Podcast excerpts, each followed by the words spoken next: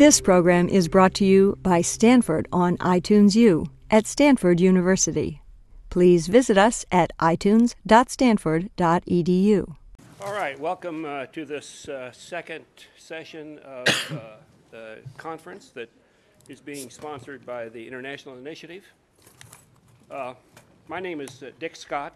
I'm a co-chair along with Ray Levitt of the faculty group that helped to uh, coordinate and plan this conference. Uh, want to particularly acknowledge the, uh, the co-directors of the uh, initiative itself, Chip Blacker and Elizabeth Pate Cornell, who are sort of the deep pockets and the sponsors behind this. but let me also say that the people who do, who've done the real work uh, on this conference are uh, Catherine Christian and Nancy Esterbrook, uh, who have done a, a, lot of the, the, the serious uh, preparation and organization and mobilization and sort of trying to get the faculty to, to uh, get their act together. So thank you for your forbearance and for your leadership. Uh, one of the uh, uh, one of the things we wanted to emphasize was that this is really a kind of a, a homegrown affair. We wanted to sort of utilize and exploit the resources of our own faculty across the various schools and departments. And so there are not international experts here except the ones that are locally, uh, that would have been locally fostered. And a part of the, uh, the, the, the, point of the initiative itself is to try to recognize the competence that's here and uh, leverage it in various kinds of ways that we have not uh, done up to this point. And so that's, and if you see there's a, uh, there's a leaflet on your, uh, on your chairs that gives you all kinds of ways in which you can uh, take advantage of some of the initiative and some of the seed resources and so on that, that are connected with this initiative. Uh, this particular session is devoted to uh, the relationship between culture and te technological development. And it's, you know, I think the mainstream theories in this area really emphasize the ways in which differing cultural and institutional environments really both uh, enable and frustrate various kinds, to, various kinds of ways to, uh, to foster and stimulate economic development. And to this, and, and so there's a lot of interest in the very, how the variation in cultures affect variations in technological possibilities and trajectories. Uh, in addition to recognizing, I think, uh, that, that that's the larger theme, there, it's important, I think, that we recognize to begin with there, there is the widely held but untested assumption that technical development itself and per se is always good under all conditions. I mean, that's almost taken as a given almost, and I think even that ought to be on the table to say under what conditions and with what kinds of safeguards and so on do we really want to move at all.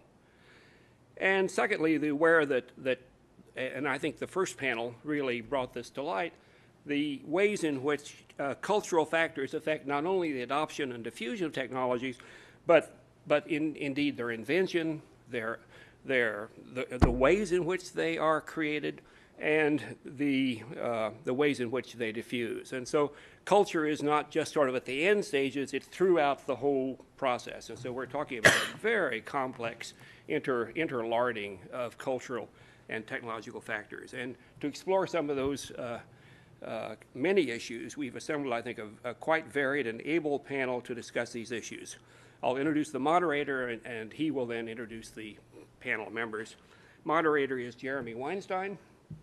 He's assistant professor of political science, and he's living out the international initiative himself by having working connections with the Center for Democracy and Development and the Rule of Law, the Center for International Security and Cooperation, the Center for Comparative Studies in Race and Ethnicity. And his own current work focuses on the way in which non-state actors in, uh, uh, enter into and affect internal conflicts associated with democratic, uh, democratic transition and economic development processes. Jeremy? Thanks, Dick. I'm pleased to welcome you to the second session of the Stanford International Initiative Symposium on Technology and Culture. As Dick said, the title of this panel is Culture, Technological Change and Development. In organizing this panel, we hope to draw attention to the work of scholars at Stanford, as Dick said, who focus on the non-technological features of societies that shape trajectories of technological development and economic change. So here we're interested not simply in a society's capital stock or its geographical location, but instead on patterns of organization, the rules, norms, and beliefs that guide individual behavior, the ties that link people to one another, and so on. In particular, we want to think about the cultural foundations of behavior and how those cultural foundations of behavior contribute to processes of economic and social change. So today's panel is going to explore these issues from a diversity of perspectives, looking in particular at the source of institutions, at the influence of cultural and social factors on patterns of technological change and development, and cultural and social factors as a factor shaping the diffusion of knowledge uh, and the implications of that diffusion of knowledge for patterns of economic growth. So in looking at these connections, we confront some interesting issues that I think merit a sustained and serious discussion. Uh, one, of course, centers on the contested meaning of culture. Undoubtedly, it's a complex and intricate mix of elements, and each scholar here approaches culture in a different way, providing us with, I think, material for a fruitful conversation. And a second, I think, considers some of the deterministic implications of some arguments that emphasize culture.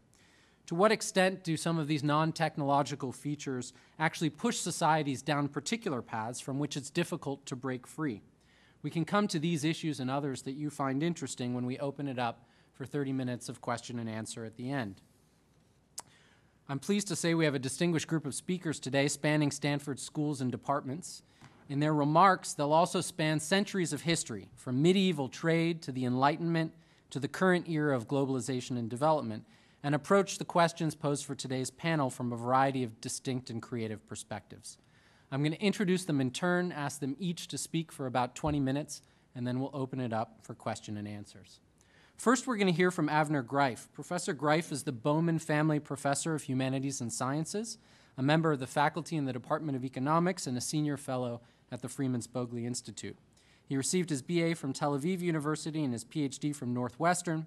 His research interests include European economic history, the historical development of institutions, their interrelations with political, social, and cultural factors, and their impact on economic growth. Today, he's going to be talking to us about his recent book, Institutions and the Path to the Modern Economy Lessons from Medieval Trade. In it, he takes us back to the late medieval period in the Muslim world and in Europe in an effort to understand the causal factors behind the emergence of effective markets and growth supporting polities. In attempting to understand this period, Greif draws our attention to the particular institutions that shaped economic and social behavior. He locates the origins of these institutions in a society's social structure. Professor Greif? Thank you very much. Um, it's a pleasure being here. And based. It's my Sure. And given the culture of this place, in the sense that I've published my book uh, about a year ago, and ever since people were asking me, so what have you done lately? So I've decided rather than to focus on the books per se, rather talking just more generally about culture and uh, technological changes rather than drawing on the book uh, per se. But I hope uh, that you'll find it uh, interesting. In economics, it's uh, rather common to look at, uh, at technology as commodity. It's something that can be easily transferable, bought and sold between, between economies. But needless to say, this is, this is abstracting away from the fact that uh, technology is a reflection of a process, a process through which the technology has been invented, a process through which technology is being adapted and shaped to suit the local conditions of the particular place in which it's being uh, used and uh, implemented. And these processes, the processes that generating new technologies and the processes that shaping the direction of technological adaptations and adoptions are culturally determined, both in the past as well as in the, the, the present. And at least within economics, there is, a, there is an un- strong and underappreciated appreciation of the influence of culture on, on uh, technology or useful knowledge more uh, general, generally. Culture has direct influence on technological changes, and culture has indirect influence on technological changes. And by indirect influence on technological changes, I mean that culture influences the institutions both market, socials, and uh, state institutions that influence attitude toward uh, technology. So what do I mean exactly by direct influence of knowledge? There are two ways in which the culture has direct influence on technological uh, development, on knowledge development. The first is cultural direct, direct uh, influence the, the knowledge that people are motivated to explore, to acquire And furthermore, culture influence the activities that people are taking, and hence the technological and scientific problems that they are encountering. Second, culture influence the culture that governs technological uh, development and, and, and, and adoptions. So there are two ways in which culture directly influence technological changes by what people do and what people think about doing, and by the shaping the cultures that governs technological, uh, uh, uh, the, the, attitude to science and technology. So let me give you examples, some, some examples. Well, it turns out to be that, that the ancient uh, Egyptians had much better anatomical knowledge than the Greek, the ancient Greeks. So as a matter of fact, as long ago as 3000, 3000 BC, BCE, the Egyptians successfully were engaged in brain surgeries. Since apparently they, did, they didn't invent the anesthesia yet, it wasn't much fun, but people definitely survived after those surgeries, according to the skulls that we know that the bones healed. So we know people recovered from those, uh, those uh, surgeries. But the Greek did not. So why was this the case? Arguably, it's for the very same reasons that the ancient Egyptians left us, left us with mummified bodies, while the Greeks left us a lot of coins. So, what's the connection between the two? The Egyptians were in the business of dismantling bodies and exploring what's inside in the process of, of uh, mummification, while the Greek, in their beliefs about the afterlives, were burning the bodies, putting on each eye a coin so that the person who is died will have the money to pay the, the way into the underworld, the next, the next world. So here we have development of anatomy, and here we have basically archaeological findings with respect to, to, to coins.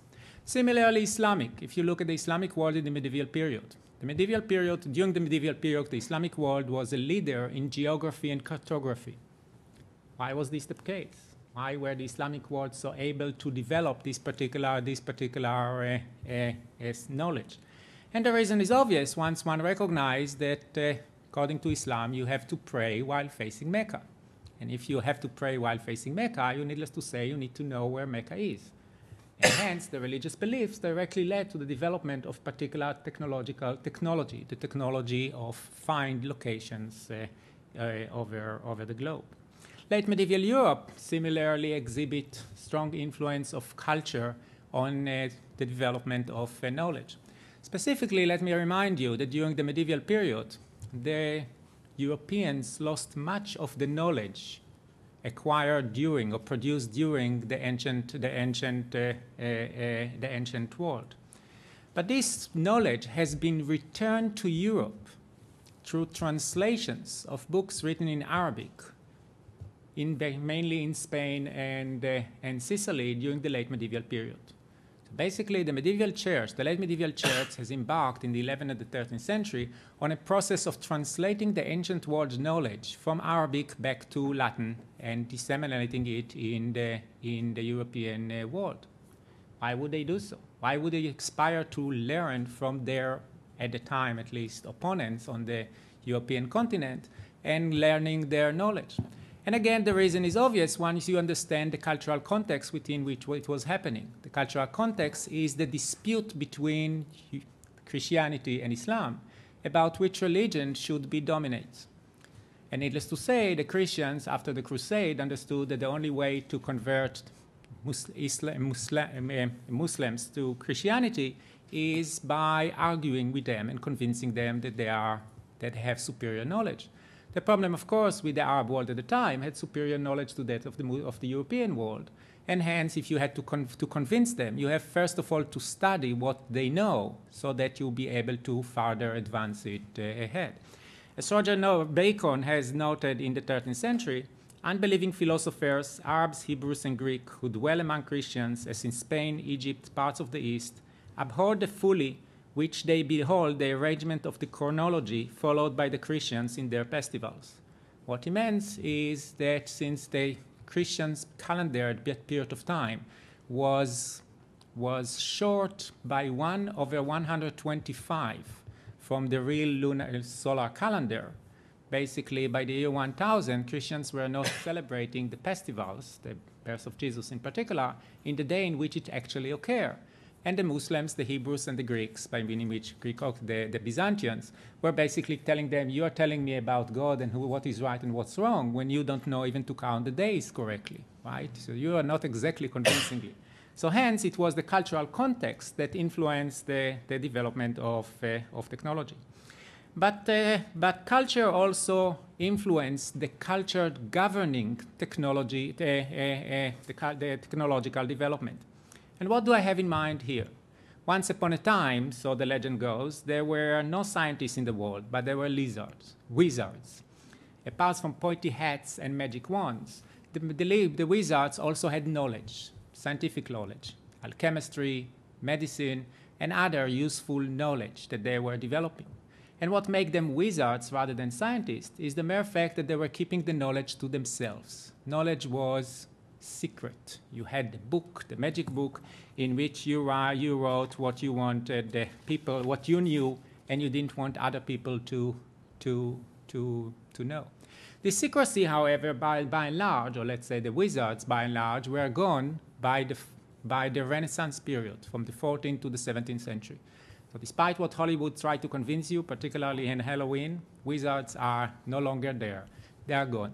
They are gone in the sense that during the Renaissance, there was a transition into what we will call open science, namely the culture that, uh, that uh, specify that uh, once you have developed particular knowledge, you share it with others through scientific publications and so on and so forth. And what you get in return is the reputation or the credit for this particular intellectual intellectual contribution. So why these transitions to open science that is still prevails today in the world happened during this period of time? Arguably, as my colleagues Paul David had, uh, had recently written about, it's transpired because of competition, social competitions to prestige among Nobel patrons in, uh, in Europe. And they encouraged the culture of open science as a way for them to be able to distinguish between the intellectual merit of various, various scientists whom they might have supported. So by having these open science, by having these peer reviews and publications and so on and so forth over time, it enabled the patterns to know which scientist is being evaluated more by its own community than, uh, than, uh, than others. But let's face the truth, until basically the late, the, the, the 19th century, science did not contribute much to technology, to the technological uh, development uh, per se.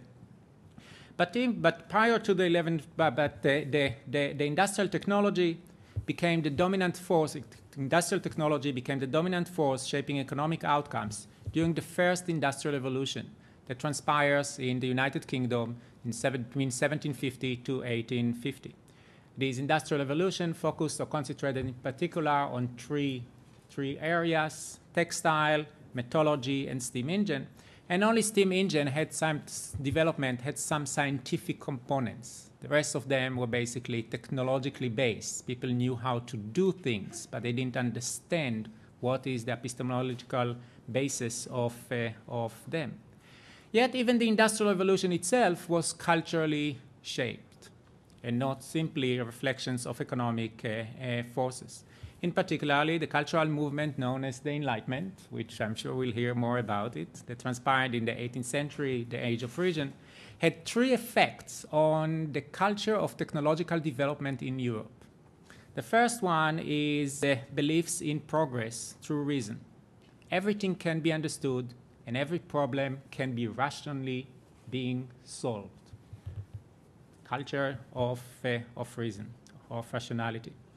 Second, Enlightenment contributed to the useful knowledge as a social virtue. So the idea is that contributing to knowledge is a social virtue, is something that you should be proud of, something which is socially rewarded by member of the society.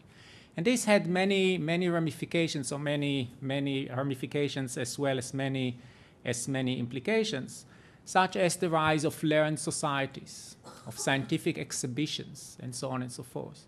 Furthermore, the desire of people to show, to demonstrate their, their intellectual contribution to the development of technological knowledge was so high in Britain during this period of time that when the patent office deliberated in, in, in Britain what price to put on patenting, they reached the conclusion that they have to put a very high price or relatively high price on registering patents, because otherwise all who is who will be flocking to the patent office to patent whatever they can patent, just so they will be able to say, I have a patent and I contribute to the development of, uh, of, uh, of, uh, of knowledge. The third implications of, uh, of uh, the Enlightenment on the culture of technological development relate to the idea of the internationality or transnational identity of scientists. Specifically, the idea was that scholarly identity transcends that of national identity or religious identities. And hence, in particular, the rise of the republics of letter, that people, scientists throughout Europe were corresponding with each other in order to develop uh, the knowledge and technology independently of, uh, of uh, uh, their national uh, identity. So culture, basically, or what I was, what the examples that I provided so far were about the influence of culture directly on technological development and on the culture that govern technological development. What I would like to do in the few minutes that I still have left is talk a little bit about the cultural influence on technology, which is indirect, namely the influence of culture on institutions which then influence technological, technological uh, uh, uh, development. So clearly, we pretty much agreed that, uh, that people invent when they are motivated to do so. Some invented accidentals, but definitely systematic invention is a reflection of the fact that there is a reward to inventions. And the rewards, of course, can be spiritual, can be social, can be normative, but of course, given the fact that we live in the Silicon Valley, we know very well it can also be monetary. People invent when they can capture quite a lot of, uh, of the gains from their inventor, inventions, and that's what the patent system is all, is all, uh, is all uh, uh, uh about. But for monetary reward to be captured by the inventor, the inventor has to have property right over the invention. Now, who is eligible to have property right in a society is culturally determined. Let me remind you that it was only in the second half of the 19th century that married women here in the United States actually gained rights to their property. Similarly, needless to say, slaves under the, during the, before the Civil War, before the abolitions, did not have property rights over their inventions. And they gained these rights only after the Civil, Civil War. And once again, what we see after what we see is that following following the process through which both of those groups gained, uh, gained uh, property right protection, both of them have inc substantially increased their, uh, their patent, patenting. So basically, the mere fact that they gained property rights induced them or motivated them to, to, to patent much more than they did before. Before they did nothing because they didn't have the right to, to patent. But the point that I want to emphasize per se is that it was culture determined who is eligible to have property right. And that determines the set of individual members of the society that were motivated to contribute to technological development by, uh, uh, by, uh, by inventing new uh, technologies. Let me mention that for a long period of time, and including this time, in Africa itself, the norms, the way that reward was distributed and property right determined was very inhospitable to technological development.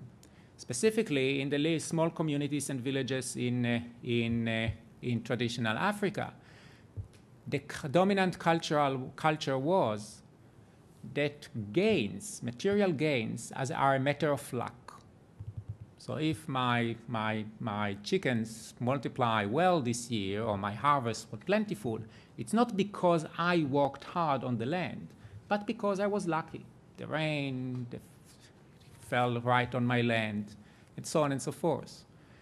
This led to the development of the norm of sharing in one prosperity. So if my lands had a good yield this year, every members of my very extended family had uh, the right to come and to, to claim share in the gains from my harvest. And needless to say, when the harvest was good, my family seems to become much bigger than it used to be uh, before.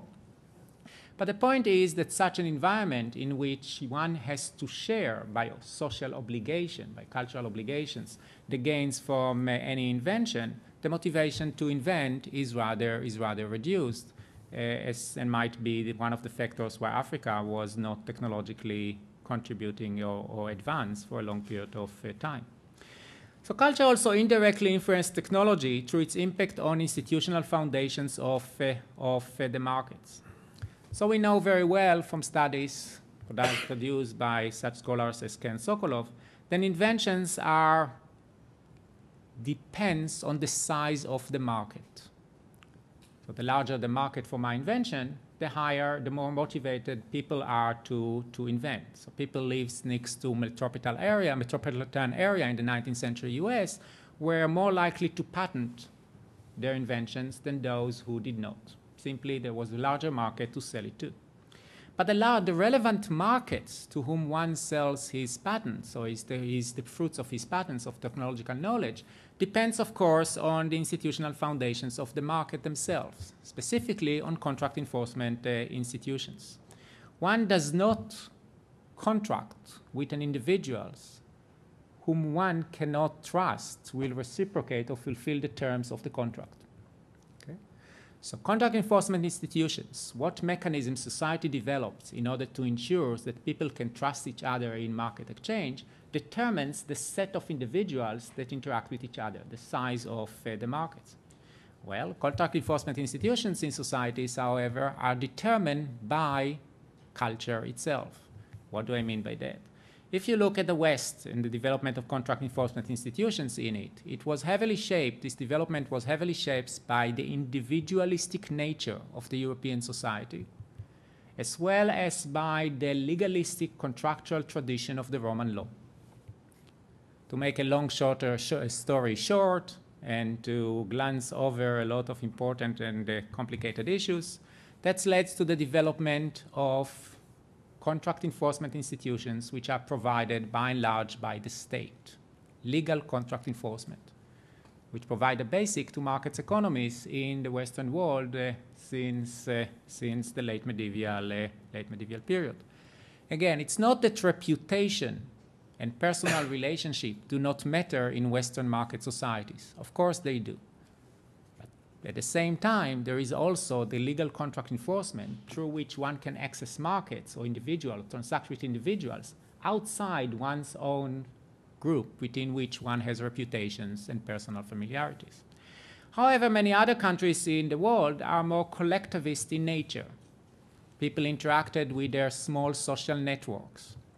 And furthermore, they had different legal traditions not all of which were based on formal legal uh, uh, contracts, rule of evidence, and so on and so forth, as it was in the, in the West. In those societies, markets tend to evolve around personal exchange. Contract enforcement, contract enforcement was basically provided by one's reputation within one's group. We all grew up together, we all went to school together, we all were in the same, in, we all members of the same family, extended family, the same ethnic network, ethnic uh, uh, group. We all know each other and we all trust each other. Whoever cheats one of among us, as if he cheats all of us and being punished uh, accordingly. But does this imply? It implies that the cost of exchange within members of the groups was low, was low relative to others. What does this imply? This implies that if individuals outside of the group had inventions that enabled them to produce the same good for a lower cost. And they came to the group and says, look, to a member of the group and said, look, I can sell you this product that he's selling you for a lower price. You would not buy the product from me in the lower price because there is no contract enforcement institution between us. And hence you will prefer to buy the more expensive good for members of your own groups because the contract between you can be enforced what this implies in terms of my motivations to invent. There is not much gain for me to invest in inventing a technology that will reduce the cost of the product because my, the market that I have access to is limited. And the, the, limited, the limited size of the market is a reflection of the fact that contract enforcement institutions are not provided to support impersonal exchange, but rather supporting a personal, uh, personal uh, exchange. Let me give you another, ex- uh, another ex- example, so move on to talk about the, direct, the indirect impact of culture on technological development through its uh, impact on the institutional foundations of the state. I'm not sure how much time do I have, so five more minutes? Three to five, yeah. Three to five? Okay, that's good. So basically, basically, uh, uh, in order for the, the, the, institutions of the state and institutions provided by the state influence technological, uh, technological uh, uh, uh, development, which and those institutions in and of themselves are a function of cultural or being culturally determined to some, to some extent. So first of all, for the state, for people to be motivated to invent, to, to, be technologically inventive, inventives, the state's institutions themselves should be such that the state does not prevent people or deter people from invent, from inventing. I know it sounds bizarre. Why would the state do that? But it's not that the state does it intentionally, it does it unintentionally or indirectly. Specific, specifically, the state has the power to take one's property away. And in many societies, in the past and definitely in the present, unfortunately, there are no institutional ways to, to stop the grabbing hand of the state. So if I make an invention, the state itself can come in and expropriate the rent of my invention, either by not protecting my property right either by creating various monopolies, taxations, and so on and so forth. And needless to say, we do have an example like that just going on in Latin, in Latin America, although in a different context. So what does culture has to do with it? We know very well, or there are many studies that, uh, that arguing that part of the mechanisms through which society is being able to hold back the grabbing hand of the state is culturally determined in order to prevent the state from abuse property right of each of us, we have to be able to coordinate on responding to the state if the state does so, if the state abuses property rights. The ability to coordinate in, terms, in turn depends not only on the social networking within the, the society, but also on common understanding what does it mean to abuse property right? What, what action by the state constitute the violations of our, uh, of our uh, right. Similarly, state-provided institutions that can promote inventions. Technological infrastructure will be one of them. The provision of, uh, of educations which will promote technology is uh, yet another. And the extent to which the state does so is again culturally determined to some extent. So we know very well from studying both abroad as well as in the United States that, that ethnic diversity influence the extent to which the state provides public goods. In more ethnically heterogeneous cities in the United States, for example, the provisions of public goods is lower than the more homogeneous states. But the same will hold with respect to states in Africa or other places in the world in which there are many of various groups, ethnic groups, living in the same, in the same uh, location. So ethnic diversity, uh, cultural features, influence the extent to which the state provides, provides uh, uh public goods, which in turns influence the extent to which individuals are motivated to, to, to invent. So let me conclude by talking about the present and uh, the future, or one word about the present and the future. And definitely, and just to illustrate the point, that culture still influence trajectories of technological development in a way that can shape, uh, shape uh, uh destinies of various uh, economies. So what is the frontier now? Arguably, stem cell research is definitely one of the technological uh, 14, frontier. So if in the past one would say, go to the West, young men, and grow with the country, now one should say, go to the neurological laboratories and grow with the cells. But uh, so who is going to the neurological laboratory these days? Definitely the Israelis going quite a lot to, to those uh, labs. perhaps because the state is so small that there's not many other places to go to. But uh, still, it's interesting to know that the highest per capita article publishing in scientific journals in 2006 or before 2006 related to stem cell research in Israel is the highest in the world. So the highest per capita publications in scientific journals related to stem cells is, uh, is, uh, is Israel. The US, by example, for example, or just for comparison, is, uh, is, six, uh, is sixth place. So why is this the case? Perhaps it's because the average temperature in Israel is higher than the United States. The, the cell lab is usually air conditioned, so it's a good place to aggregate. But so is the cinema is also pretty much uh, air conditioned, and it's much cheaper to get an admission ticket to the cinema than doing the PhD and uh, being working there in the lab. but part of the reason, arguably, is culturally determined. And as a person who had one child here, born here in the United States, two, but at least one of them, and one of them in, the, in Israel, I know very well that the very big difference, as a matter of fact, the main difference in those events taking place in Israel and here is the mere fact that here there is baby shower, and in Israel there is no baby shower. And that, as a matter of fact, is the explanation for the distinctions in the cell stem, arguably. What do I mean by that? Because in Judaism, life begins at birth you don't name your child before he was born, she was born. You don't throw a baby shower because there is no person there to welcome yet. Life begins in birth. But in Christianity, as you're aware of, life begins in conceptions, according to some interpretations of Christianity, right? And hence, stem, stem research is being considered very differently in Israel than it is here particularly given the fact that the second main trait of Judaism, cultural trait, is the statement that whoever saves one's life as if he saves the old world, right? So the idea is that you will be able to take these stem cells and save life, literally speaking, right, is, is a virtue that has to be commemorated as well. And hence, and stem cell research, the frontier of the, one of the technological frontier of the future, is focused in Israel rather than here, relatively speaking. In terms of absolute numbers, the US produces many more journals, articles, as you can imagine, than tiny Israel. But the point that I want to emphasize is the distinctions in is the cultural deterministic determinism if technological development is still alive and well in the 21st uh, uh, century. Thank you.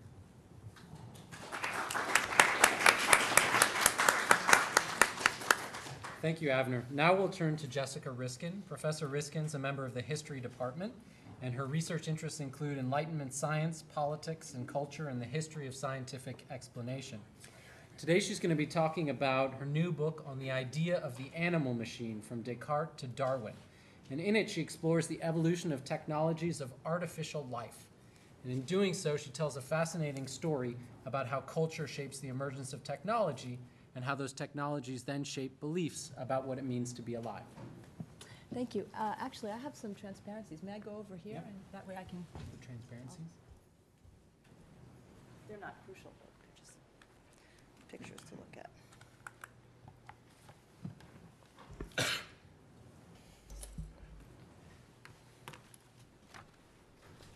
Here they are. So that's the first one. You see, I'm talking about historic technologies, and I'm using a historic technology, although it's not, not quite as old as the ones I'm talking about. Does that work? It's not, yeah, Can it's you gonna see come it? through, but it's awfully, it's a- You're not going to see it very well. Well, they're not dim. crucial. They're just to have something to look at. Sorry about that. Yeah. I guess the ambient light. But I don't know if there's anything to about that. Uh, so this paper comes uh, out of the first chapter of this book that Jeremy mentioned I'm working on, which is a history, uh, as he said, it's a history of the machine model of life, a history of the idea that life is essentially machinery, um, from Descartes to Darwin. And in terms of uh, our theme of technology and culture, uh, one of my kind of central projects in the book is to trace how the meaning, the meanings of both terms, life and machinery, um, transformed through the, each attempt to measure them against one another. So I'm interested in transformations in the understanding of what machinery is and transformations in the understanding of what life is, uh, sort of in conjunction with one another. My first chapter looks at the, at the actual lifelike machines that existed in early modern Europe uh, before getting to Descartes and the idea of the animal machine, the idea of life as machinery. Um, and, you know, my idea was that it, I thought it might change my reading of Descartes' idea to get to it by traveling through the actual machinery that he, could, that he was looking at. And it did, in fact, change uh, my reading of that idea. The change had to do in part with where early modern automata were. Many of them, uh, most of them, were in churches and cathedrals. And the idea, as well as the technology of um, the animal machine, was indigenously Catholic. I've been increasingly persuading myself. The church was a primary sponsor of the literature accompanying this technology, um, and the body machine was also a recurrent motif in scholastic writing. And so, in general, the book begins with the church origins. Um, of the early modern animal machine, both the idea and the technology. And then I look at the other main sort of early modern automata, um, which was the mostly hydraulic ones that were uh, often on the grounds of, of uh, wealthy estates.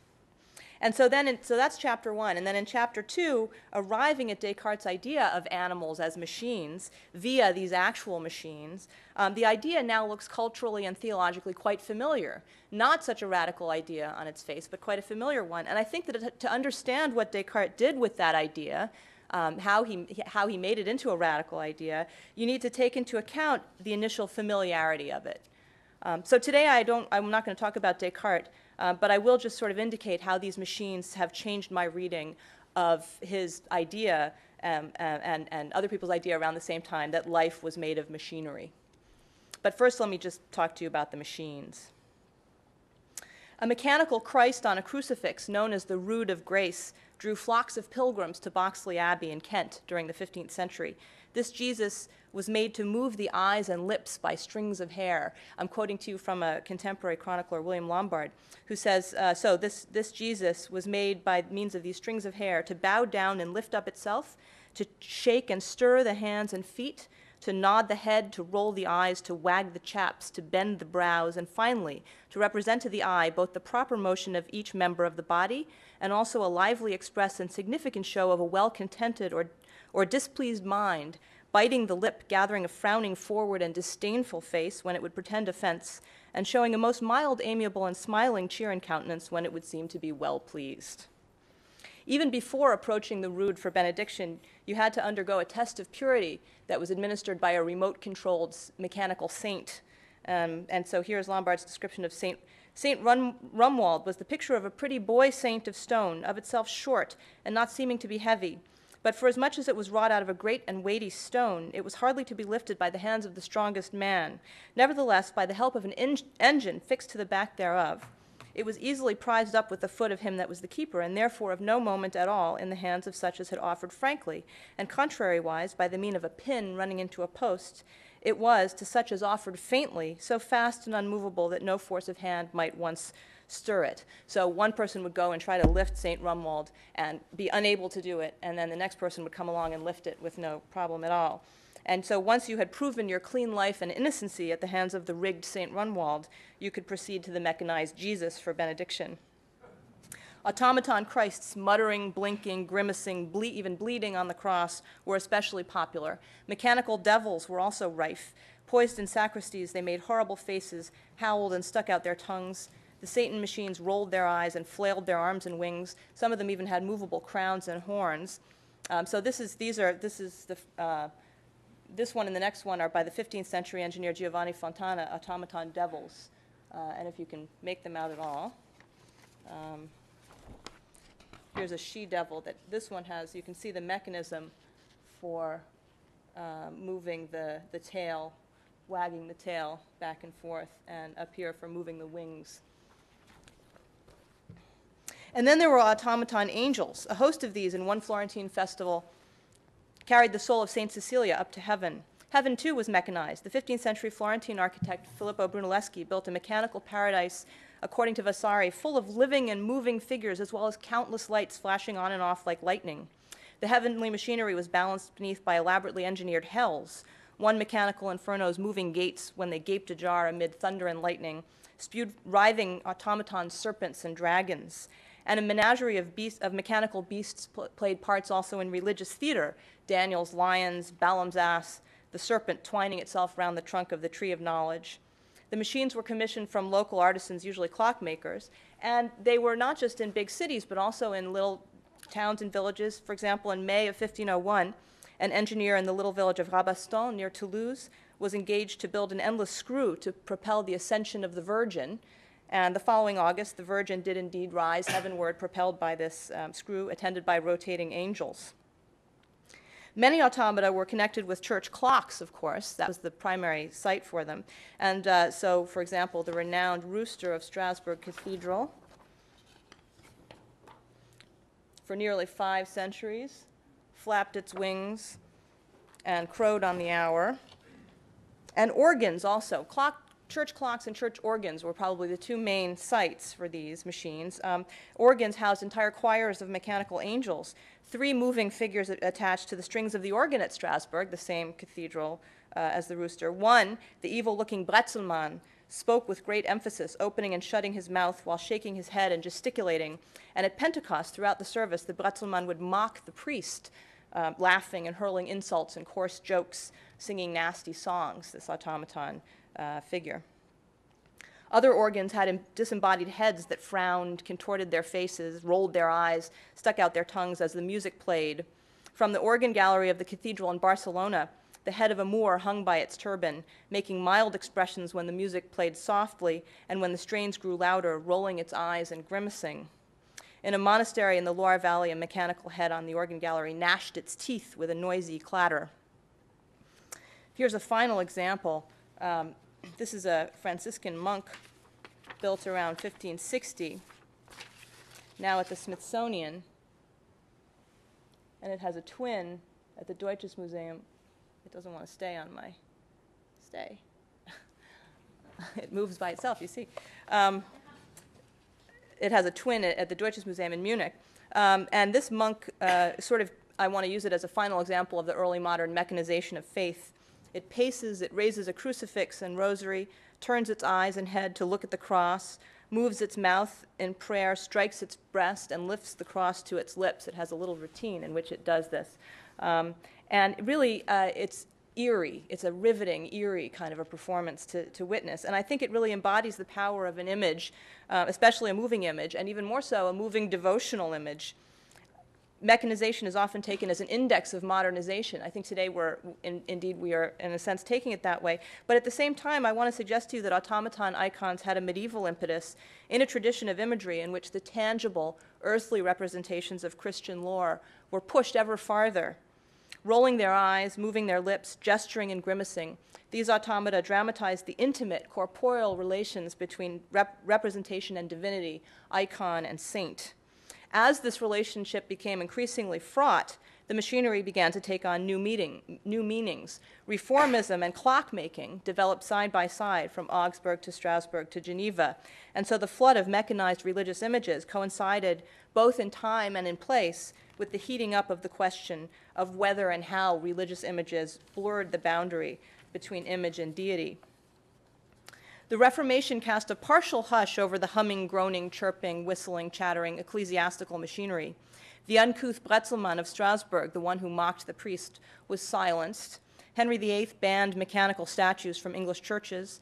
The grimacing rood of Boxley Abbey gave its last performance in 1538 after being snatched from Boxley by Geoffrey Chamber as part of his commissioned defacement of the abbey. Chamber wrote to Thomas Cromwell that he had found um, certain engines and old wire with rotten, old rotten sticks in the back, which caused the eyes of the rood to move and stir in the head thereof, like unto a lively thing, and also the nether lip likewise to move as though it should speak, which was not a little strange to those present. So he takes it apart and he reveals the, this mechanism inside. But here's, the, here's what I think is sort of um, um, interesting and important point, can it really have been any surprise that the rood was made of wood and wire?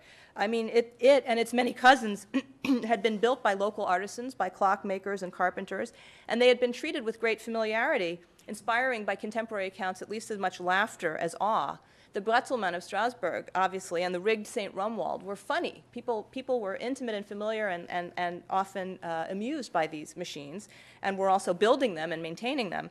So the fact that mechanical icons were mechanical, I think, can't have been big news to anyone. But Chamber and his fellow iconoclasts introduced the idea that by virtue of being mechanical, such icons were deceptions. The demolition of the rood and its ilk reveal that one core logic of iconoclasm, this rigorous distinction between the divine and the artifactual, brought with it a transformed view of the ontology of machines. People are beginning to um, develop a new, new set of assumptions about what machines are and what, what their relation is to life and, and, and, um, and spirit and soul. Chamber removed the rood to Maidstone, where he displayed it in the public market, and instilled in the townspeople, he said, a wondrous detestation and hatred of the rood. The chronicler Charles Wriothesley describes the events as follows. Also, the said rood was set in the marketplace first at Maidstone, and there showed openly to the people the craft of moving the eyes and lips, that all the people there might see the illusion that had been used in the said image by the monks of the said uh, by the monks of the said place of many years, time out of mind, whereby they had gotten great riches in deceiving the people, thinking that the said image had so moved by the power of God, which now plainly appeared to the contrary. The abuses of the engines used in the old time in the said image was declared, which image was made of paper and cloots from the legs upward. Each legs and arms were of timber. And so the people had been deluded and caused to do great idolatry by the said image. The rood was transported to London, where John Hilsey, Bishop of Rochester, exhibited it during a sermon at St. Paul's Cross, after which it was torn apart and burned. But even as the rood met its fate, new mechanized devotional objects were appearing on the scene. The Council of Trent, in its 1563 decree on the use of sacred images, did not eliminate mechanical icons, but instead helped to motivate a thematic shift so, for example, mechanical nativity scenes, very elaborate ones, became especially popular, um, especially at the hands of the Jesuits, who continued to use automata as a central tool in their promulgation of Christianity. So, in other words, during the late 16th and 17th centuries, the machines were proliferating alongside these uh, new and growing theological and philosophical sus- suspicions of them. The meanings of the machines were shifting, and this is the situation in which Descartes and others in his generation began to ponder the relations among life, soul, and machinery. And I'm going to come back to that point uh, in, uh, in a few moments. But first, I want to talk about the main secular tradition of lifelike machines, which I mentioned earlier, which is Palace Waterworks. The wealthy and powerful found in automata, hydraulic automata especially, an endless source of comedy. And so, just a word of warning we are moving now from the sublime to the highly ridiculous frolicsome engines. Uh, so, engins d'esbattement, frolicsome engines is my translation of that, were, were to be found as early as the late 13th century at the Chateau of Hesdin in what is now Pas-de-Calais, um, the seat of the Comte d'Artois. And the machines are mentioned in the account books of Mathilde de Brabant, the Countess of Artois, in, uh, in 1299. The next year, the family appointed a castle master of engines, and after that, the engines make regular appearances. They included mechanical monkeys, an elephant, and a he goat, and other things. Um, and the Countess's descendant, Philippe le Bon, Duke of Burgundy, from 1419 until his death in 1467, left in his own account books a catalog of the mechanized tricks that he inflicted on visitors. And I'm going to read it to you. It's a longish passage, but I think it's worth uh, reading, reading it. Paintings, so here's what he had in his castle painting of three personages that spout water and wet people at will, a machine for letting, wetting ladies when they step on it, an engine which, when its knobs are touched, strikes in the face those who are underneath and covers them with black or white, flour or coal uh, dust, I think. Another machine by which all who pass through will be struck and beaten by sound cuffs on their head and shoulders. A wooden hermit who speaks to people who come to the room.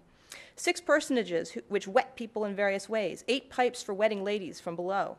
And three pipes by which, when people uh, stop in front of them, they are all whitened and covered with flour a window where, when people wish to open it, a personage in front of it wets people and closes the window again in spite of them.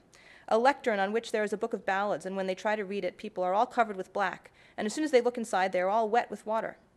A mirror where people are sent to look at themselves when they are besmirched, and when they look into it, guess what happens? They are once more all covered with flour and all whitened a personage of wood that appears above a bench in the middle of the gallery and fools people and speaks by a trick and cries out on behalf of Monsieur le Duc that everyone should go out of the gallery, and those who go because of that summons will be beaten by tall personages who will apply the rods aforesaid, or they will have to fall into the water at the entrance to the bridge. And so those who do not want to leave will be so wetted that they will not know where to go to escape from the water.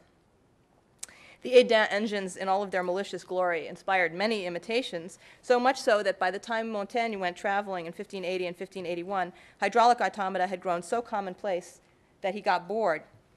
Outside Augsburg, at the summer uh, palace of a rich banking family, Montaigne saw sprays of water from hidden little brass jets activated by springs. While the ladies are busy watching the fish play, you have only to release some spring, and immediately all these jets spurt out thin, hard streams of water to the height of a man's head and fill the petticoats and thighs of the ladies with this coolness. Elsewhere, elsewhere, hidden jets could be triggered to gush directly into the face of a visitor who stopped to admire a particular fountain. And there also, that palace also had an automaton lion that would spring forward when a door was opened. And uh, Montaigne, uh, he, he, he records uh, more and more of these devices. Uh, uh, one place, um, the Palace of Francesco de' Medici, there were automaton animals and uh, a place where you would sit down and all the seats would, he says, all the seats squirt water on your buttocks. There's a lot of that, as you'll probably be beginning to gather. Um, the Tivoli Palace and Gardens, which had been built by Cardinal Ippolito d'Este, governor of Tivoli, after a, consul, uh, after a failed bid for the papacy as a kind of consolation. Uh, Montaigne was bored by then. He said, The gushing of an infinity of jets of water, I had seen that elsewhere on my trip. Twenty years later, Tommaso Francini, engineer to Ferdinando de' Medici, then Grand Duke of Tuscany, was enticed away by Henry IV to give him some waterworks. At Saint Germain en Laye, uh, Francini built grottos devoted to Neptune, Mercury, Orpheus, Hercules, Bacchus, Perseus, and Andromeda. This is actually not uh, Francini's, but this is another one from around the same period, the Orpheus Grotto um, at, at the Palatine Gardens in Heidelberg, built by another engineer, Salomon de Caus. So you can see Orpheus playing his cello in the, in the, in the center, and uh, automaton creatures all around him that move uh, to the music. What was it like to live amid such machines? Well, we happen to have a daily record of the life of a child who grew up with the hydraulic grottos of Saint-Germain-en-Laye in his garden, a record that includes every lisping pronouncement, every, you know, the numbers of prunes he consumed at every given meal. Um, and he was the future Louis XIII, the son of Henry IV and Maria de' Medici, who was born when Francini was getting to work on his father's fountains. And according to the journal of his doctor and caretaker, Jean Hérouard, the Dauphin watched the workers from his windows as a small child, visited the grottos, operated the fountains himself, uh, had, had, many, many fantasy games, enlisted all the palace staff in these games, pretending to be Orpheus, having them uh, uh, pretend with him, doing various things. We hear him in bed one morning telling a chambermaid, Pretend that I am Orpheus and you are the fountaineer. You sing the canaries. All of this, actually, I'm translating it not only into English but into grown up. It's all written in baby talk, carefully transcribed baby talk in the journals. At home, he pretended to be Francini, building and working the fountains. He played fountains in bed, in his gilt wash basin, and under the dining table. He, the, the, the, uh, sound effects are recorded. Um, and the passion contained more than a hint of childhood eroticism. Hérouard dutifully recorded one day, says he has a faucet in his ass and another in his willy. As a child king, following his father's assassination, Louis XIII continued to visit Francini, spending time forging, soldering, and filing fa- uh, fountain pipes as a, as a pastime. You didn't need to be a king, prince, or pope. The pope's nephews and their grandnephews, too, all the little cardinals and archbishops, wanted hydromechanical amusements to call their own. Markus Sittikus von Hohenems, uh, sovereign and archbishop of Salzburg from 1612 until his death in 1619, built uh, waterworks at his Schloss Hellbrunn that are still in operation. And I went there two summers ago with my then four year old uh, who absolutely loved it. Everywhere he turned, the scenery would belch water on him, and stone creatures would stick out their tongues. And uh, he, he just was entirely delighted, as were all the other children who were also visiting. Um, but he did ask me how, how, how, I could, on the way home, he asked me, how could I possibly be writing a book about this? Uh, ridiculous. Um, so you might think the joke would wear thin, but in fact you would be wrong. The sport proceeded right on through the 17th century, and by the 1660s, when John Evelyn was writing his gardening manuals, he assumed it was essential to include automata. He had elaborate instructions for building them, and mentioned various ones that he had uh, seen, including a waggish invention he had found in the garden of the Pope's cross bearer, a lion's head chair that would vomit water onto the neck of the sitter. So, arriving at the mid 17th century, when the idea of the animal machine began to flourish in philosophical discussion, we can see that mechanical images of living creatures were already everywhere. They were familiar not only to the nobility and the wealthy bourgeoisie, but also to their servants, to the engineers and artisans who built the machines, as well as to the audiences who flocked to witness them, and the literate who read about them. This culture of lifelike machinery projected no antithesis between machinery and either divinity or vitality. On the contrary, the automata represented spirit in every corporeal guise available and life at its very liveliest. And so, in closing, just to give you an idea where this is headed, my idea is that Descartes attached his epistemological revolution to the figure of the animal machine partly because of its familiarity, theologically and culturally, and that the familiar mechanical renditions of life also oriented his thinking about living creatures as machines. The meanings of mechanical images of living and divine subjects, I was suggesting a moment ago, were transforming as Descartes was writing, and the meaning of, of machinery changed importantly also as a result of his writing. But he, I think, could still have an older set of meanings in mind.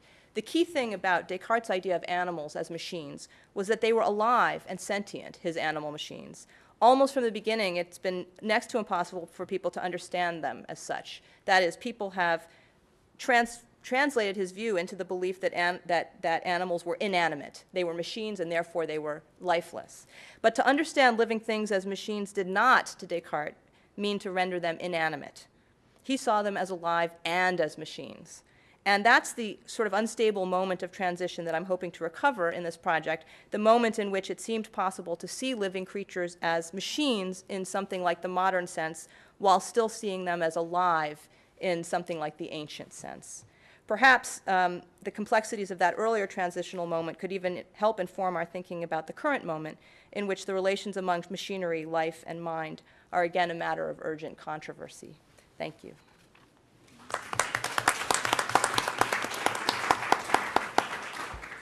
Last, we're going to hear from Professor Romain Wacziarg, who teaches in Stanford's Graduate School of Business. He received his PhD in economics from Harvard. He's conducted research on the determinants of economic development across countries, how openness to trade uh, affects the economic growth and performance of nations, and a variety of other topics. Today, he's going to be talking about a recent paper that's attracted a great deal of attention already. In it, he tackles this age old question of what explains vast differences in per capita income across countries but he focuses on the genetic divergence of populations over time, emphasizing how cultural and genetic differences across societies act as a barrier to the diffusion of innovation. Thanks, Jeremy. I'm also going to stand up and talk from here. Thanks for the opportunity to, uh, to talk here. I'm going to take a much more macroeconomic approach than the, than the previous uh, speakers have adopted, uh, probably complementary approach. Um, uh, but uh, certainly a sort of a, a, a more uh, macroeconomic approach because that's my comparative advantage. We, uh, I've launched a project on um, the various features, particularly cultural features, that might impact the propensity of uh, countries to adopt each other's technologies. And in particular, we're looking in this project at how can we quantify the barriers that create difficulties in adopting or diffusing the technologies. And uh, the main question we ask is uh, uh, why don't the laggards in development adopt the features that rich countries uh, uh, have that allow them to be rich? And we don't really ask the question of what those features are. Avner uh, hinted earlier that one of the biggest determinants of cross country performance were institutional features, and that's certainly the case. But you know, there are lively debates about what is the most important thing that makes you rich. And I'm not going to get into that um, uh, very much, at least not in, uh, in, in, the, in the few minutes that I have. What I'm going to talk about more generally is what are the barriers that prevent these features from diffusing, whatever, whatever the features are. So, um, what a big part of this project is to come up with measures of distance between populations or between countries, if you like, uh, that we then statistically try to relate to uh, differences in per capita income across these countries and try to see which ones in this uh, statistical sense tends to predict differences in income per capita the best. We look at two major, um, two major basically categories of distances. First, geographic distances. There is uh, a, a well-known book by Jared Diamond, um, Guns, Germs, and Steel, that looks at geographic factors over a very long period of time, uh, you know, uh, thousands of years, uh, as determinants of the propensity to diffuse uh, mostly agricultural technologies, but was what he had in mind. Uh, in contrast, we're going to look at those as well and in large measure confirm a lot of um, Jared Diamond's findings, but try to add to this uh, purely geographic dimension a more human dimension in the sense that not only does uh, geographic uh, distance matter, uh, but as we will argue, also differences in human characteristics. What we have in mind are mostly differences in human characteristics that are culturally transmitted but it may not only be uh, uh, culturally transmitted characteristics. The main contribution of our overall project on this particular paper is to look at um, um, basically uh, measuring differences in these human characteristics by genetic distance. And actually, at Stanford, we're very well placed to do that because uh, Cavalli Sforza's lab has uh, devoted its uh, uh, entire existence basically to gathering these data on differences in genetic makeup. I'm going to say a little bit in a minute how do you, how do you properly interpret uh, what these measures mean. but basically, we're going to use that to measure how much time cultures have had to share a common history. Basically, the bigger the genetic distance between two populations, um, the less time they have spent together uh, in human history. In other words, the more, um, um, you know, in the past, the farther in the past did they split apart from each other and have had time to develop different norms, culture, languages, and so on and so forth that might now account for differences in income. So just to give you a preview, uh, uh, here is, for example, the genealogical tree of human populations at the level of 42 world populations that serve as the basis for the data we're going to use. And what you see that the exact dates are debated, but uh, they are uh, proportional and uh, very highly so, uh, very highly correlated with the, um, with the genetic distance, actually. about 70 to 100,000 years ago, populations left Africa to populate the rest of the world, first by following uh, the coastline of, uh, of, of, southern Asia to, to make their way into Australia, Australia uh, and then into Central, uh, Central uh, Asia, Central Europe, and then into the various corners of Eurasia. Some of them making it, making it across the, the Bering Straits into the Americas.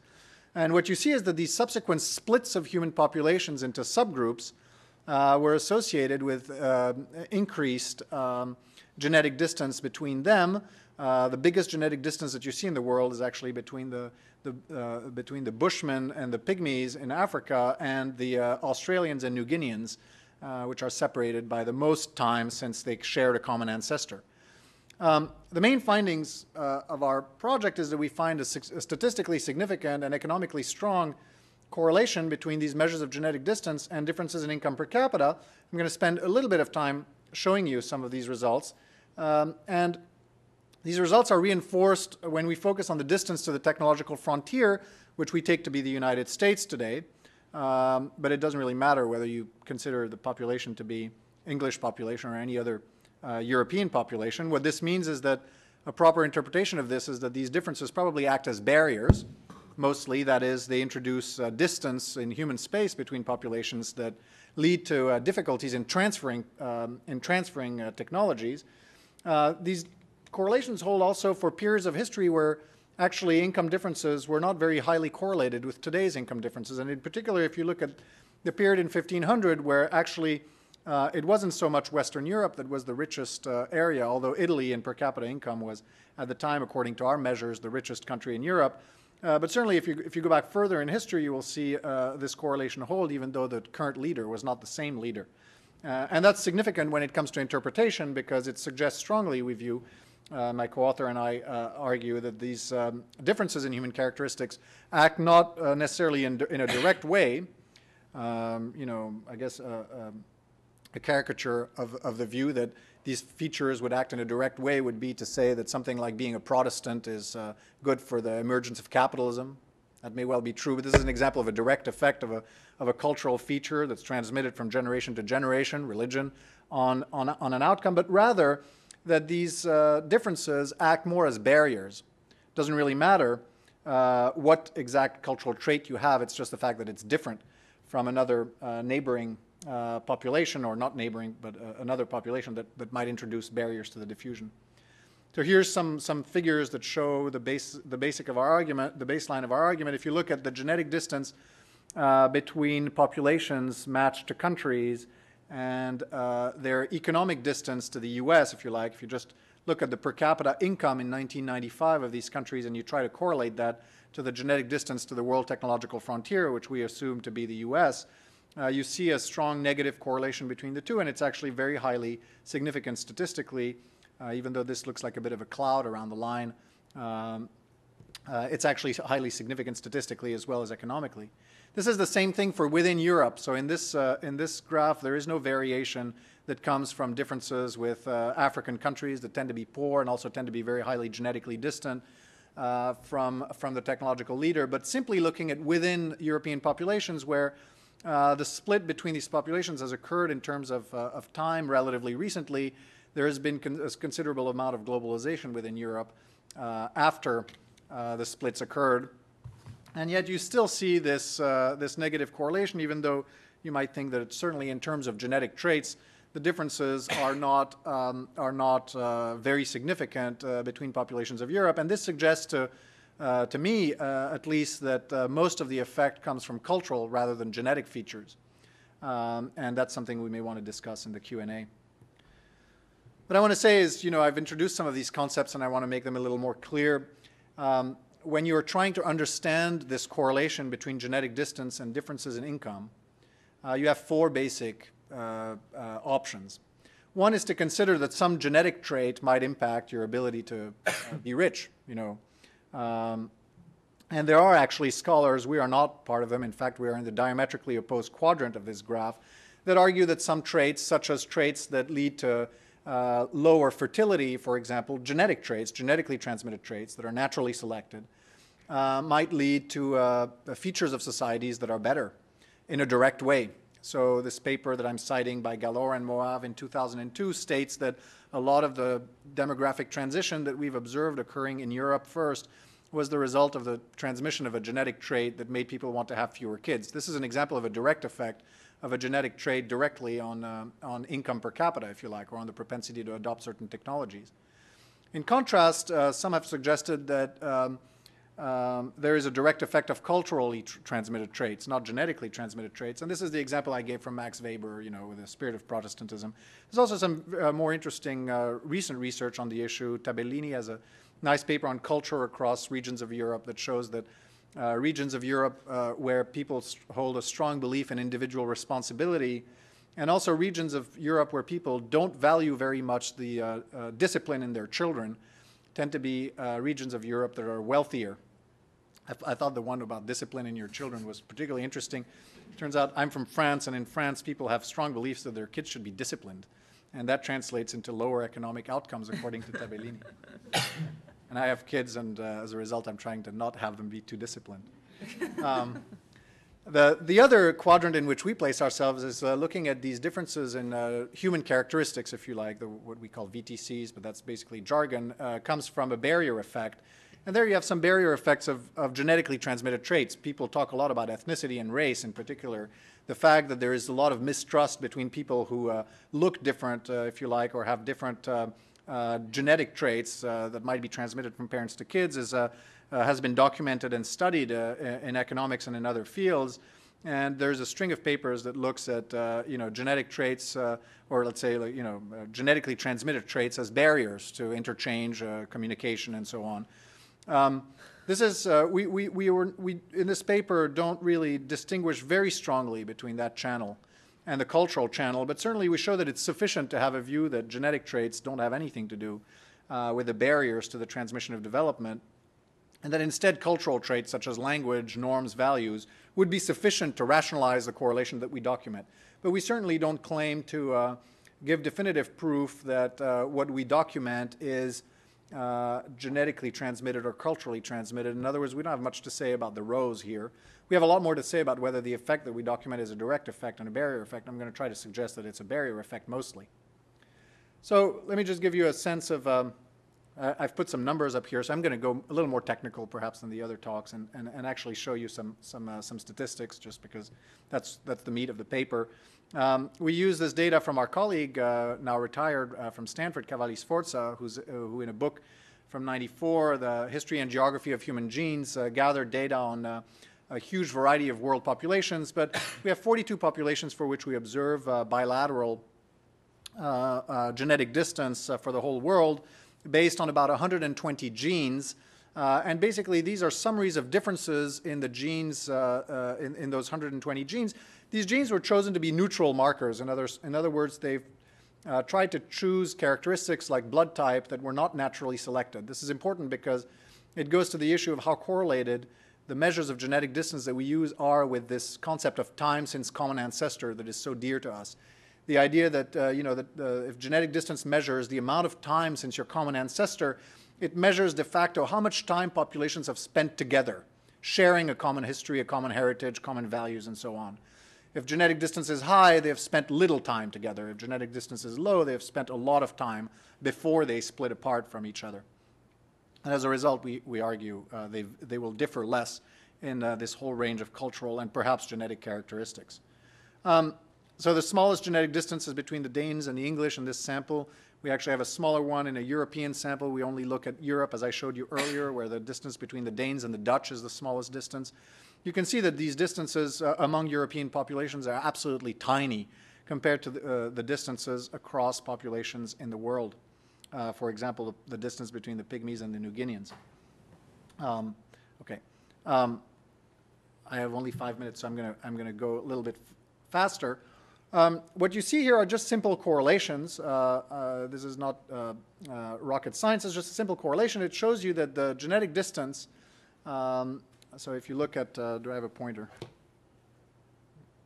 Yeah, I do have a pointer.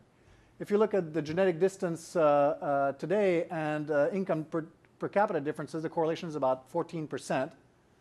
And the correlation um, and so that's the basic fact that we document in the paper, controlling for a lot of other factors that might account for this correlation. Uh, and if you look at the correlation between income differences today and income differences in 1500, you see that it's about zero. In other words, if you're trying to predict income differences today using income differences in 1500, you're going to do a pretty poor job at doing that. Uh, the correlation is going to be zero. There have been tremendous reversals of fortune in the, in the rankings of human populations in terms of the per capita income if you go back to 1500. This, I should say, is only for about 26 countries for which we have continuous data since then. But yet the correlation between um, per capita income differences and genetic distance in 1500 is even stronger than it is today. Okay, so this is, we think, a very strong indication that what's going on are barriers and not direct effects, because if it were direct effects of some trait, you might expect the same traits that made you, make you rich today to make you rich in 1500. And yet, despite the reversals of fortune, the uh, correlation with genetic distance is still strong.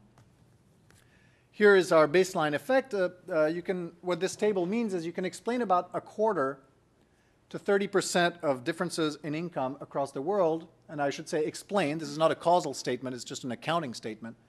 You can account for about a quarter to a third of the differences in per capita income with a typical variation uh, in, in genetic distance across countries.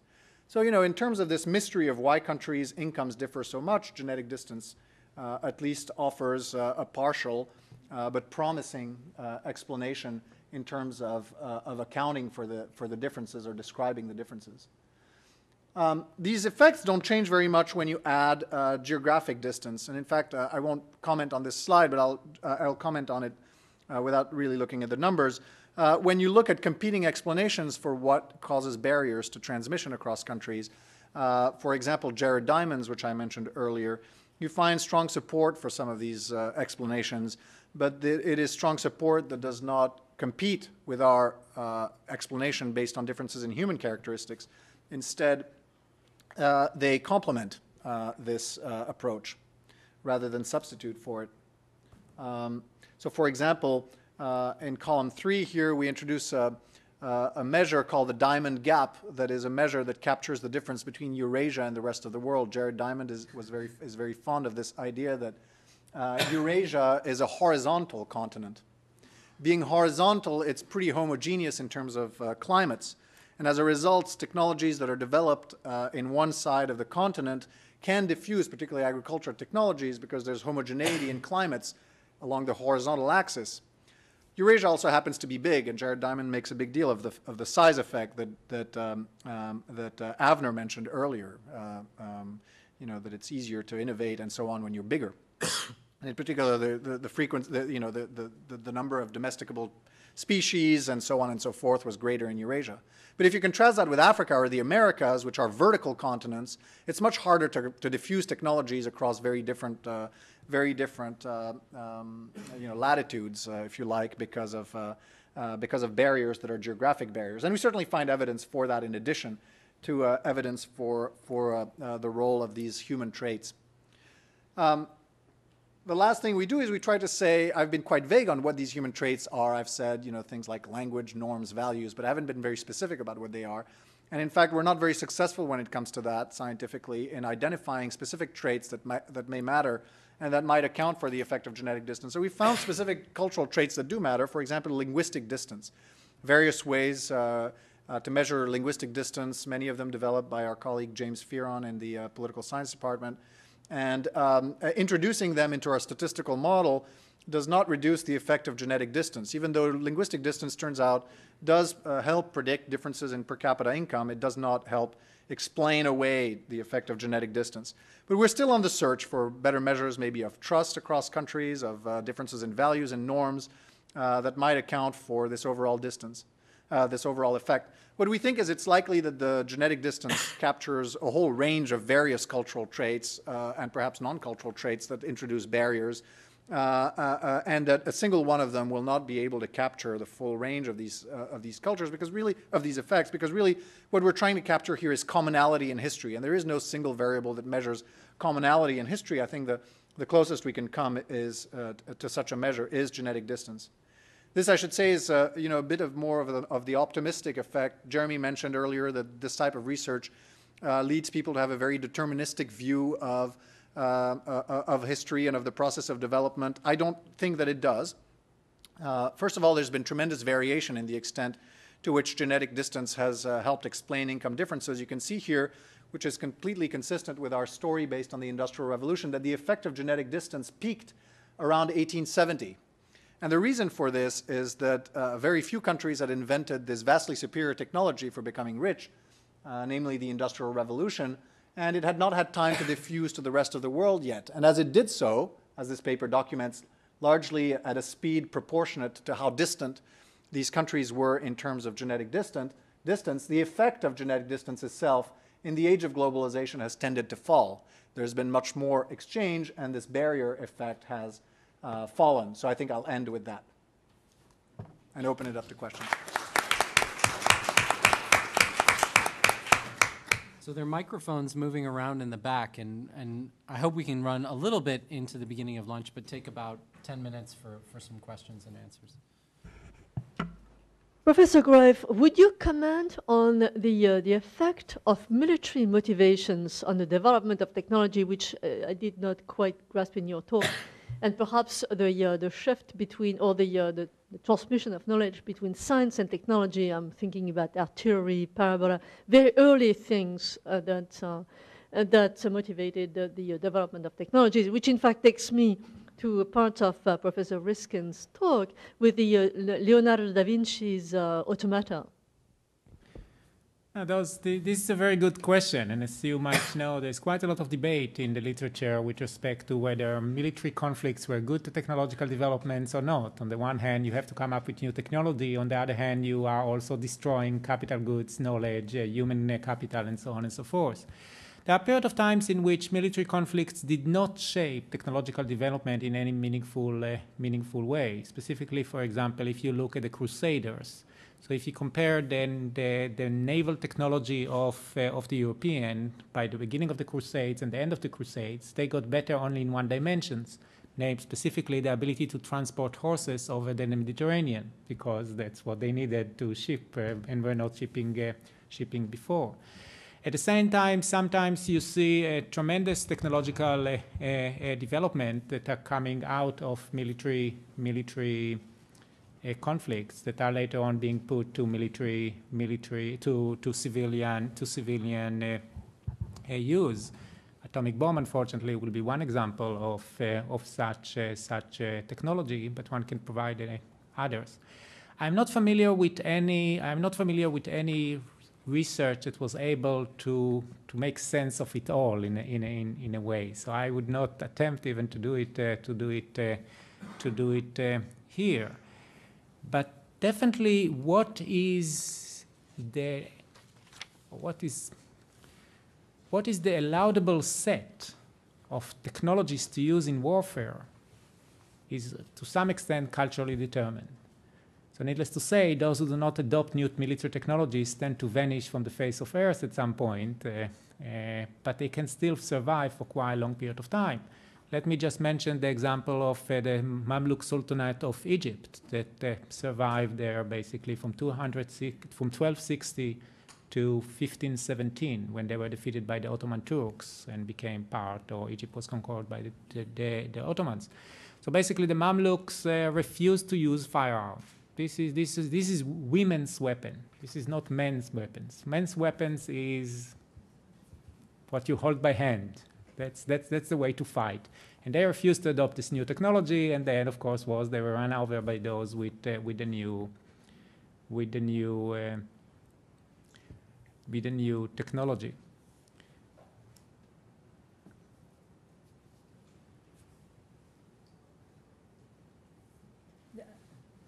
Was there a question? I'd like to uh, ask the last speaker uh, in the genetic uh, explanation of uh, income or gross national product. Uh, Koreans, you can perhaps explain by interchange with Americans, same with Taiwanese. Uh, Singapore, you can say there were Chinese that had a lot of interchange with British. But the Vietnamese didn't have any tradition of engineering or science, and yet they seem to have a rapidly moving economy, and there are a large number of people locally who have degrees from San Jose State but were immigrants from Vietnam. You know, I don't see how you can explain that genetically.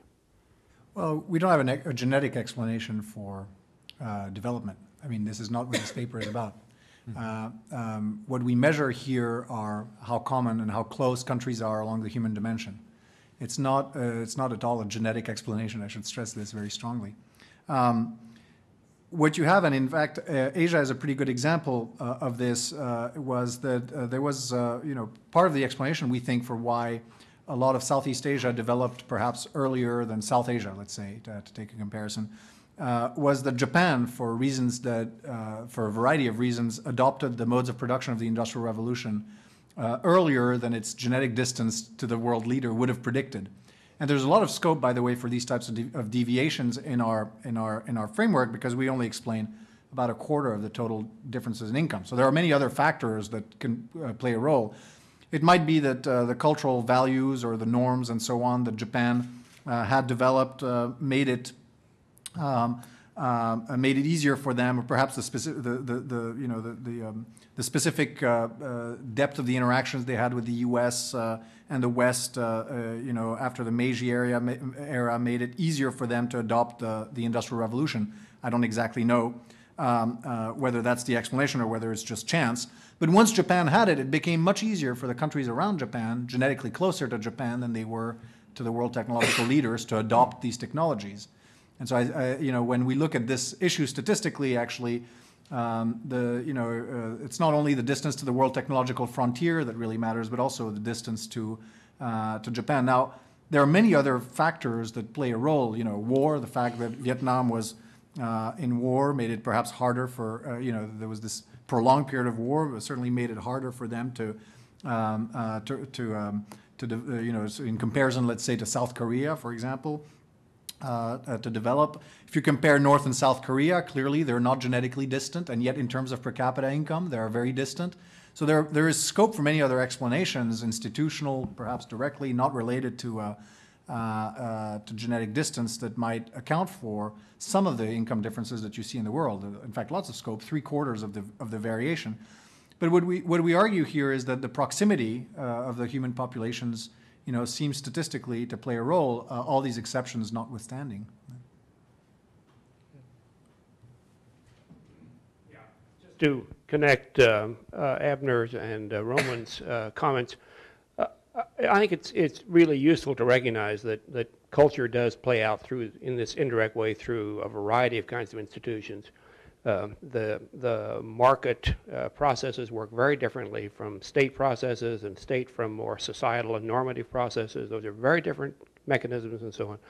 And I think there are two questions to ask if you want to think in more policy terms. First of all, which of these, which of these clusters of institutional uh, uh, systems, which of these is more directly or more helpful in terms of thinking about technological change and innovation and, and, and growth and so on on the one hand, but the other question is which of these is easier to change?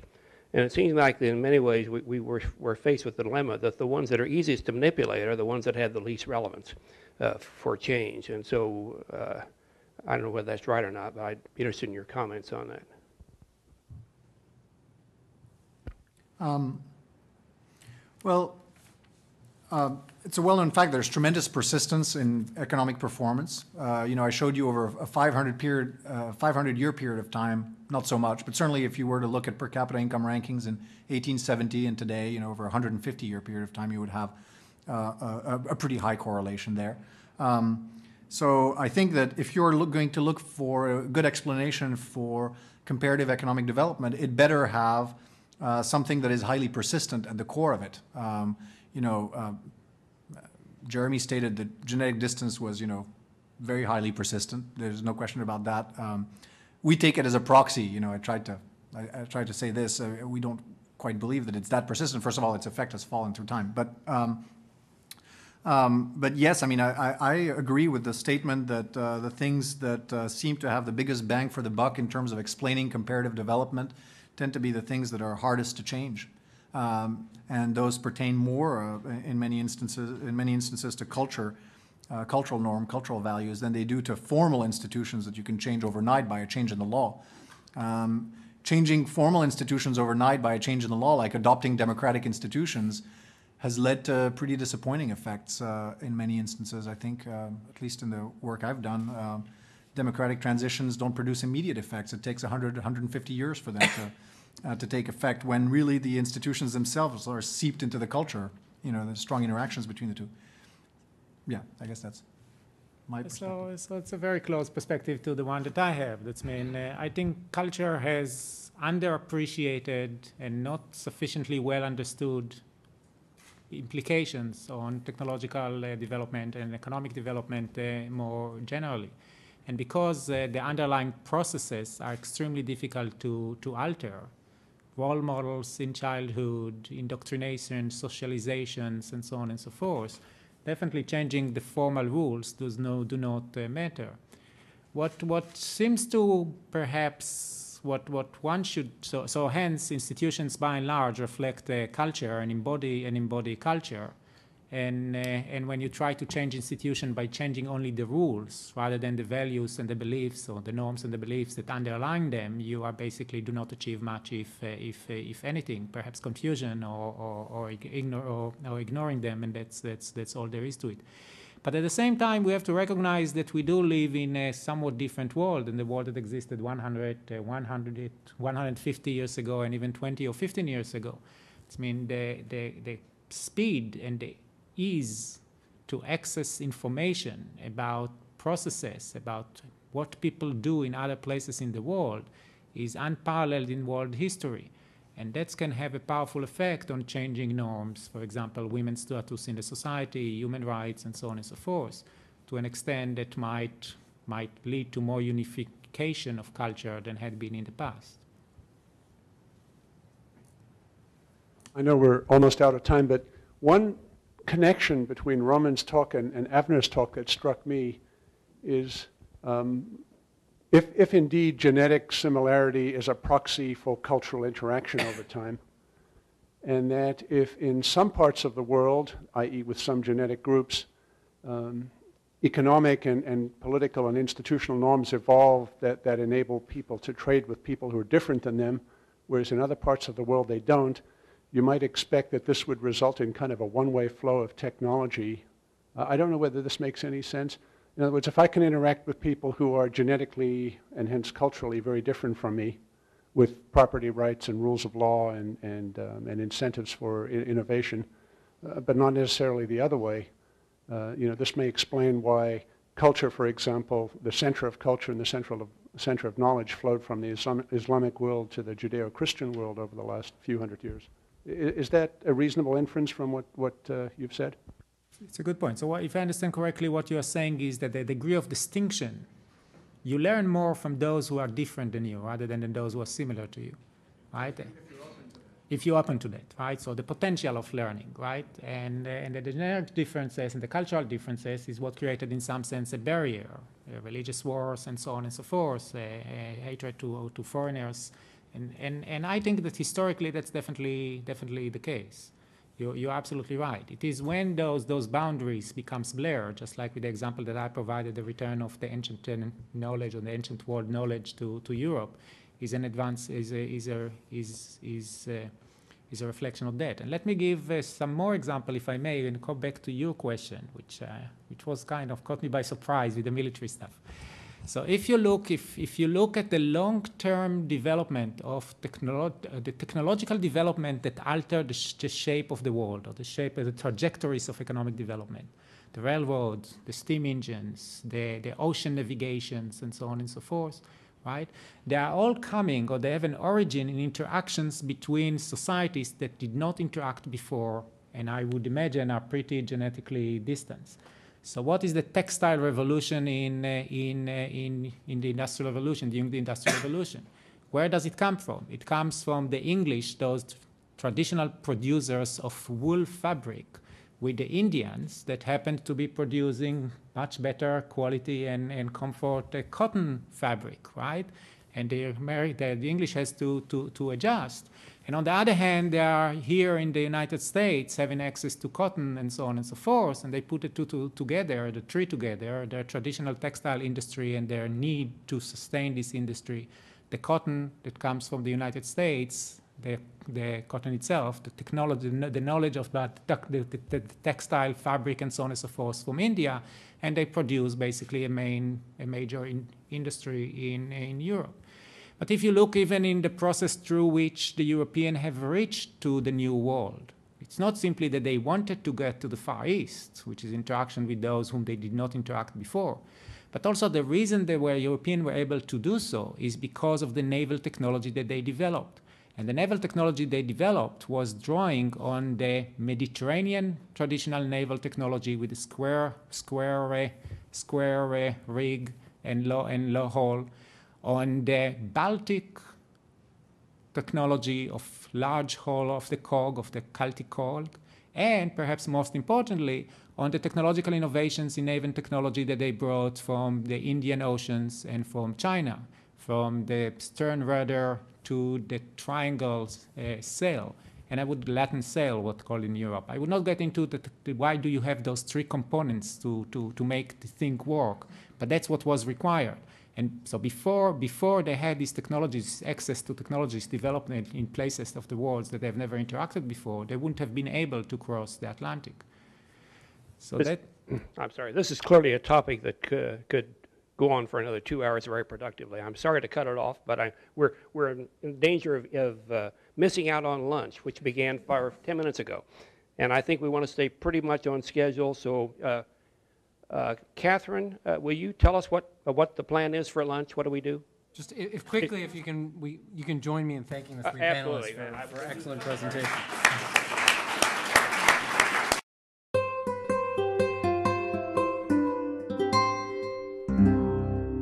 The preceding program was brought to you by Stanford on iTunes U and is copyrighted by the Board of Trustees of the Leland Stanford Junior University please visit us at itunes.stanford.edu.